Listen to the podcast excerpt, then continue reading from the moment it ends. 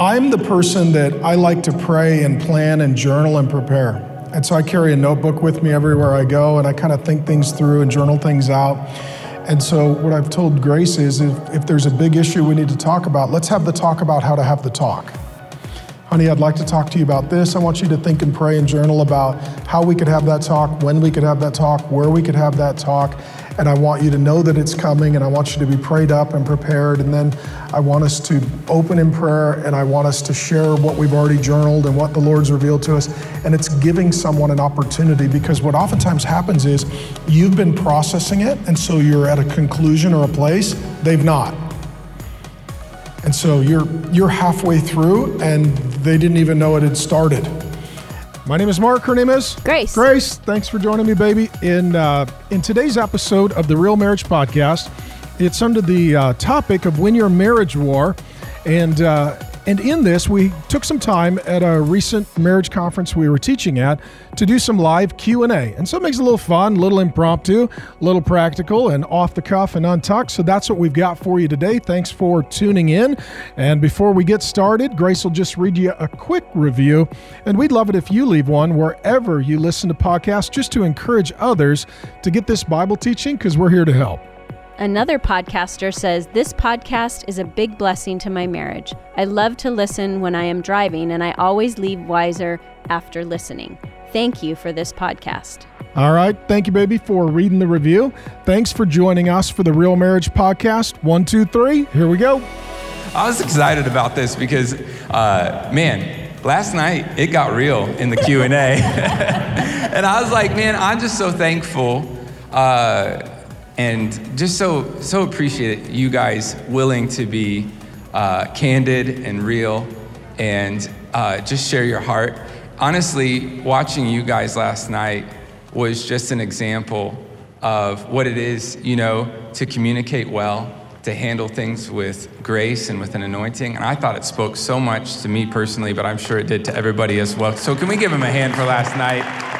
Uh, so I don't know if I have any great curveballs, but we'll see. But we'll start you out with this one. This one's really good. I hope it didn't make you nervous when I said that. But in dating relationships, this is a good one. What are some steps we can take to set ourselves up well before we get married?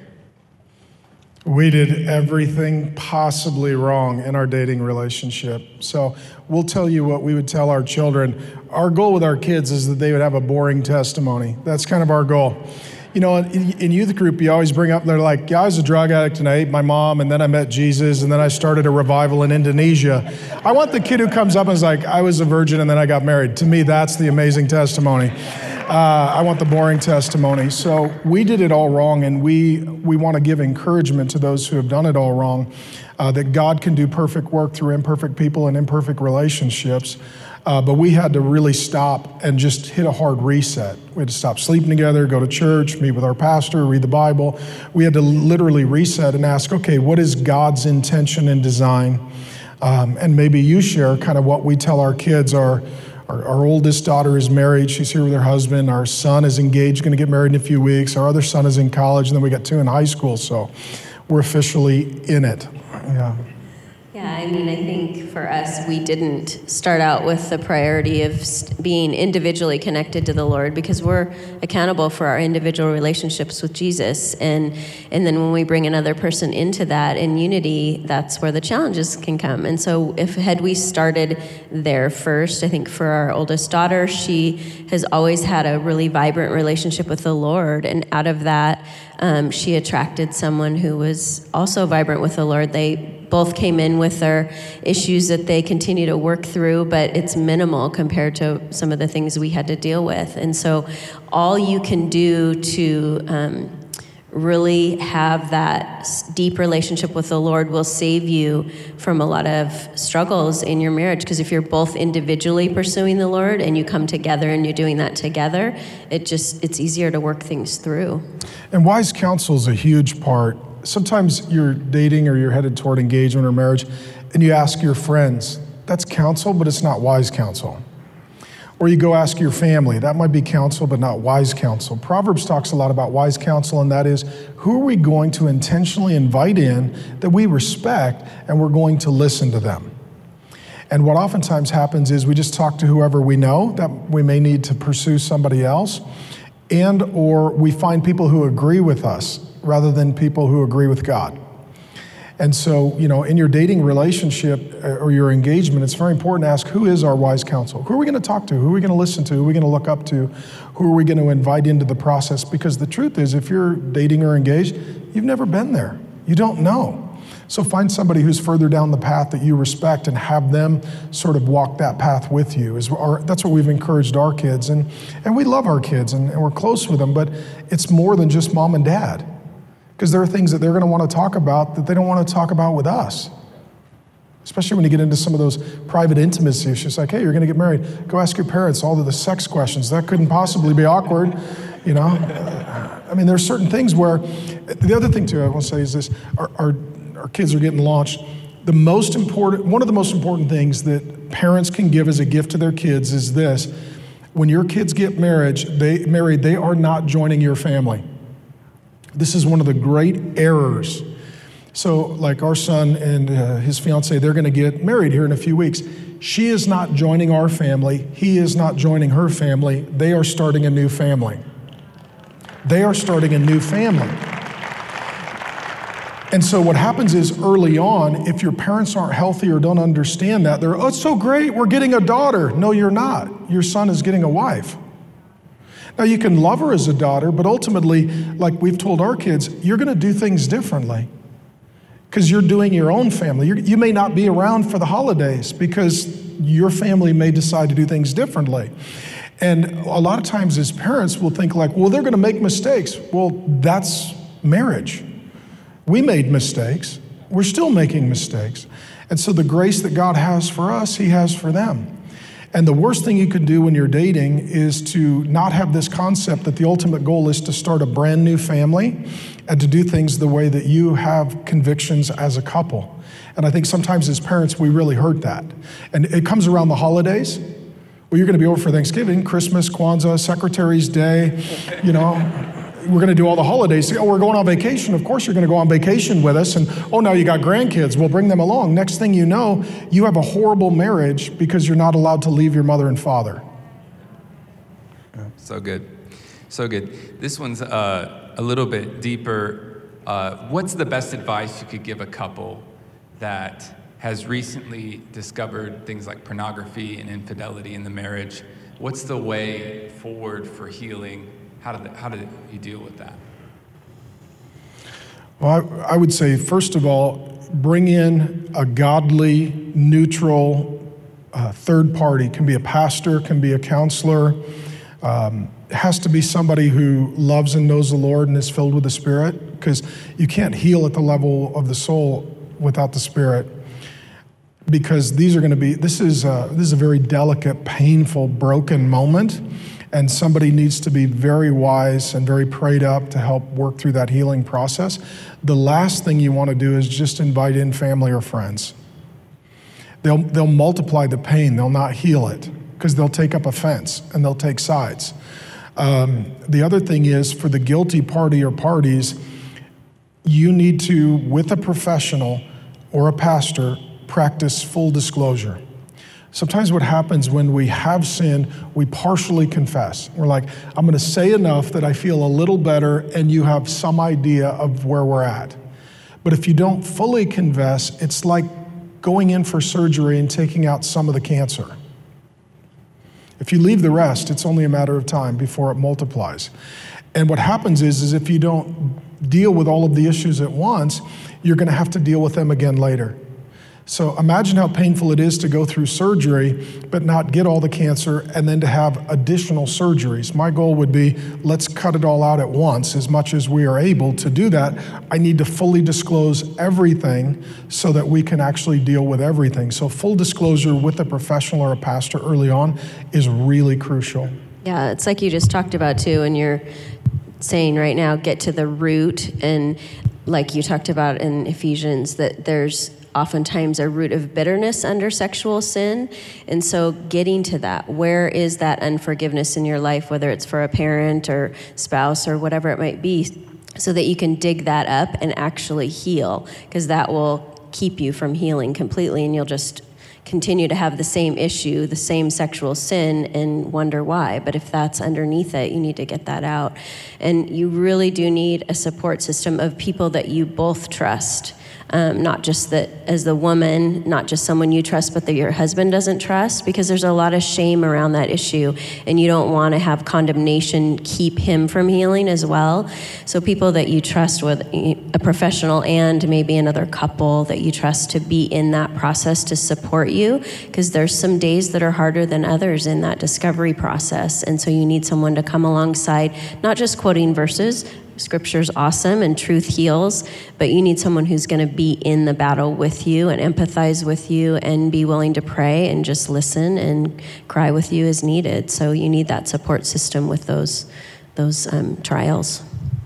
And as I was talking about too, real briefly, so everything that God creates, Satan counterfeits. Adultery and pornography are demonic counterfeits to marriage. If you put the lens of spiritual warfare over it, God's like, I created you for covenant and for sexual intimacy. And Satan's like, I'll counterfeit that with pornography and adultery. And so it's literally saying that this is a spiritual warfare issue. This is a demonic attack issue. This is the enemy coming to steal, kill, and destroy. And so coming at it with that sense of intensity instead of just, oh, this is a struggle that I have. No, this is a war that I have. Yeah. So good. So good. I think this question really uh, pairs well with the last one in that um, maybe somebody's facing something not not necessarily infidelity, but they're facing issues in their marriage, and then they come to a marriage retreat, and it kind of brings those things up. So this person's asking, if I have issues in the marriage that we know about, what's a healthy way to bring those up and talk about them without the other person feeling attacked? You know, because I think people get out of here and they, they sit down and like, all right, we need to talk. We got issues, you know, but maybe that's not the healthiest way to do that. What would you guys, how would you help that person say, here's how you should approach that in a healthy way? Well, before you have the talk, you need to have the talk about how you're going to have the talk. And if you're married, you know what that is. They're like, all right, we're going to talk about sex right now. You're like, whoa, wait a minute. You know, like, hey, you know, the, we're having dinner and the kids are feeling awkward, so this is not the time. You know, they're all going to learn how they got here. Um, I'm the person that I like to pray and plan and journal and prepare. And so I carry a notebook with me everywhere I go, and I kind of think things through and journal things out. And so, what I've told Grace is if, if there's a big issue we need to talk about, let's have the talk about how to have the talk honey, I'd like to talk to you about this. I want you to think and pray and journal about how we could have that talk, when we could have that talk, where we could have that talk. And I want you to know that it's coming, and I want you to be prayed up and prepared. And then I want us to open in prayer, and I want us to share what we've already journaled and what the Lord's revealed to us. And it's giving someone an opportunity because what oftentimes happens is you've been processing it, and so you're at a conclusion or a place, they've not. And so you're, you're halfway through and they didn't even know it had started. And then they feel either defensive or overwhelmed because they're like, I, I didn't know we were having this conversation. I didn't know that you had thought so much about this. It's giving the other person the processing time that you've had to prepare that, to have the conversation. Yeah, timing and tone is essential. And for me, I have to make sure that my heart is for our marriage to get better, not just for me to be heard. And so I have to really be prayerful before I go into those conversations and know that the Lord is um, removing any unforgiveness or any resentment and ask the Lord just to give me words that would build our marriage, that would build us up and not divide us even more. And so sometimes it takes time for that. Sometimes it's immediate and the Lord can work that through. Um, but for you, you write stuff out, and for and we both pray stuff out. Um, but I, it really needs to be that you go into that conversation wanting unity, um, not wanting just I need to be heard. I need to, you know, you need to ask for forgiveness. It's not about my agenda in those situations. It's about what God has for us in that to heal, um, and to be able to be honest. I mean, we've had a lot of those conversations where I don't see that what I'm doing is hurtful, and he's had to wait and come to me when his time, when the timing's right and the tone is right, when he's not at his maximum frustrated point, and just say. I really am feeling hurt right now and and I want to figure this out because I want us to be okay. And that has to be your desire in that conversation. And until you're in that place to have that fulfilled, I wouldn't talk about it because it'll just cause more division. Give you one example, Brent. So this, uh, once we're done here, we're going to go to Florida, and we've got a couple days carved out, and I've got a list of things in my journal that I've been praying about, thinking about, and I want to have extended conversations with Grace about. But we need to carve out some uninterrupted time, and with five kids in ministry and such, that we that, that needs to be architected and organized. And so sometimes what happens is you wait until you're so frustrated that all of a sudden the teapot's starting to whistle you know, and you're like, okay, you've been heating up for a while. So for me, I like getting those regular times on the calendar to where we're going to have some uninterrupted time. And this can be a couple hours every week. It could be Wednesday night is our prayer journaling processing time, and we tuck the kids in bed and we, we talk stuff through. It can be going for a walk. For us, it's probably once a quarter getting a, a night or two away that is literally just focused so that I know we're going to deal with it and I can let it sit there in my journal. It's not on the front of my brain, and we'll pick it up when the time is appropriate. And I don't need to deal with it right now to get it off my brain. Yeah, and trusting the Holy Spirit to do the work of change in the heart. That we don't have to go in there wanting to change the person. We have to go in there being willing to be changed ourselves and wanting to unify. So asking the Holy Spirit, you know, please search my heart before I go in and then help us be together in this. Very good. Uh, you were talking about that time to carve away. Somebody's asking, and maybe they're glad it's anonymous because they're saying, in the busyness of kids in life, this is a bit of a gear change. How do you keep a healthy sex life? Because they're like, you can tell that maybe last night they didn't they they weren't sleeping in this morning they were here and they're like man we got to fix this problem so how do you keep a healthy sex life when you got kids and you got work and you got life what would you guys say to them on ways you can do that you can either make excuses or plans.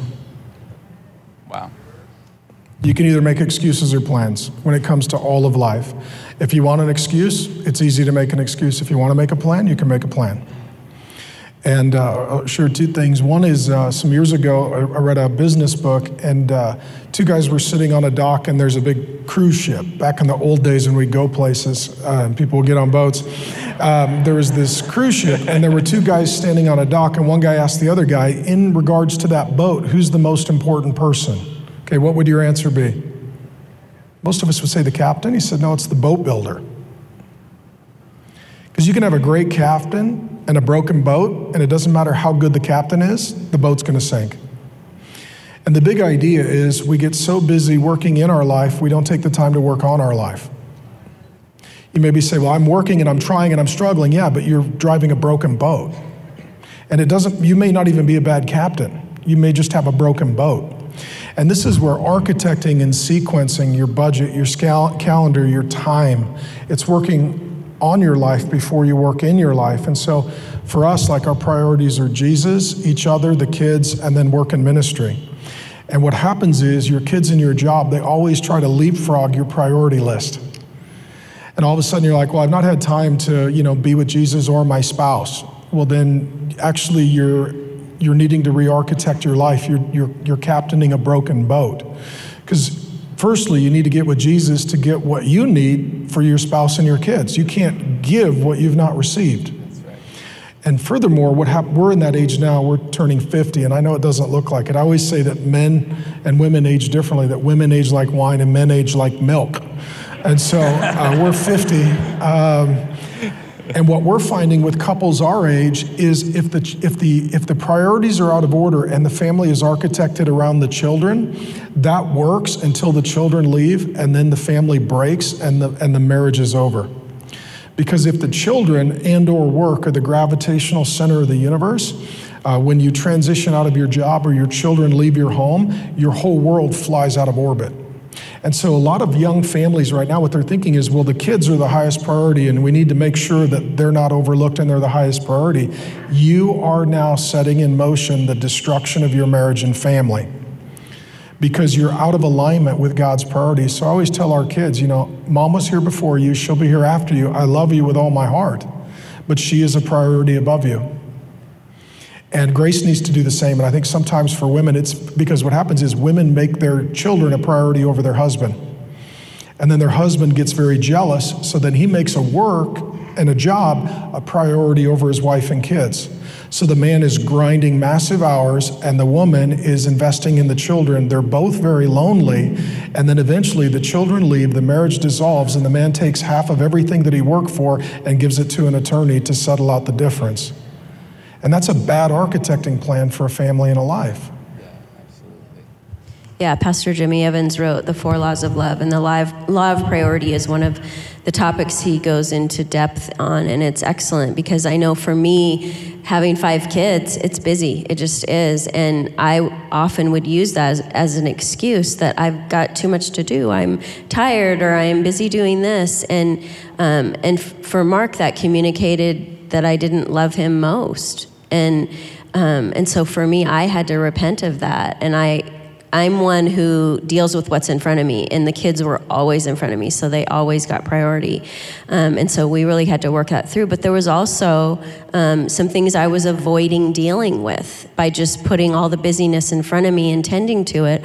I wasn't dealing with some of my unforgiveness and some of my trauma from my past and all that. So when it comes to the sex topic, especially, you need to be willing to go to whatever roots are keeping you from that intimacy with your husband. Um, and so for me, I really had to do some heart and soul searching, and Mark had to help me figure that out as well. Um, and good godly counselor can help with that too. There was a lot of talk in this last session just about conflict and what creates conflict. Uh, this person's asking, you know, if they're in a marriage that's really struggling, is there ever a time that divorce is okay? Um, yeah, I mean, the Bible does talk about divorce. Um, it talks about it in cases of adultery. Uh, Jesus says that Moses permitted it in regards to hardness of heart. And so, the thing I want to be very careful of when you talk about adultery is, or excuse me, divorce and cases for divorce, whatever you say are permissible grounds for divorce, people tend to organize their circumstances to qualify if their heart is wrong. So uh, I learned. So if you're saying, well, in case of adultery, they're like, okay, well then I'm going to deny you, and and, and I'm going to call it, you know, then pornography counts, and and okay, now I and what what oftentimes if your heart is bad, you're looking for a way to do a godly ungodly thing.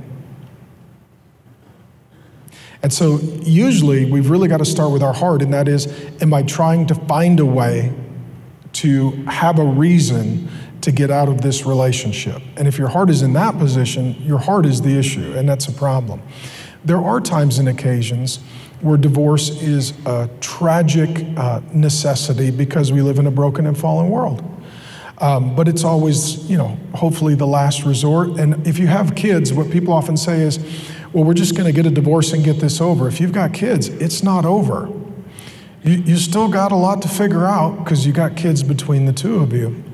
And so, what I would say is before you rush to that conclusion of whether or not it is that time, um, you really need a professional or a pastor.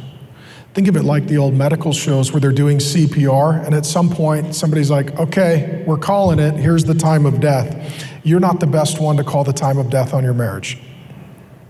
You keep doing CPR. Let a professional come in and say, you know what, this is the time of death. Uh, and then what you do is you have the funeral and then you do the autopsy. What happened? Why, and how can I prevent this from happening again? And then a healing process, and then the future. And so, you know, the process that we go through with a death is similar to the process we should go through if we're healthy with the death of a marriage. Um, but what we always like to say is you may not need a new spouse because you can get a new marriage with the same spouse. A lot of people are like, I need a new spouse. No, actually, what you need is a new marriage. And you can get a new marriage with the old spouse. And so the question is is there a way to get a new marriage without the necessity of getting a new spouse? And I would always work toward that. What legalistic people will do, they'll say there's never an excuse for divorce. Well, there is. There is. I mean, if I have a guy who's a drug addict that's beating his wife and harming his kids, I'm not going to say, you know, all the submission verses now apply. I'm going to go to all the verses that say that he should love his wife like Christ loves the church, that he should not exacerbate his children or be harsh with his wife.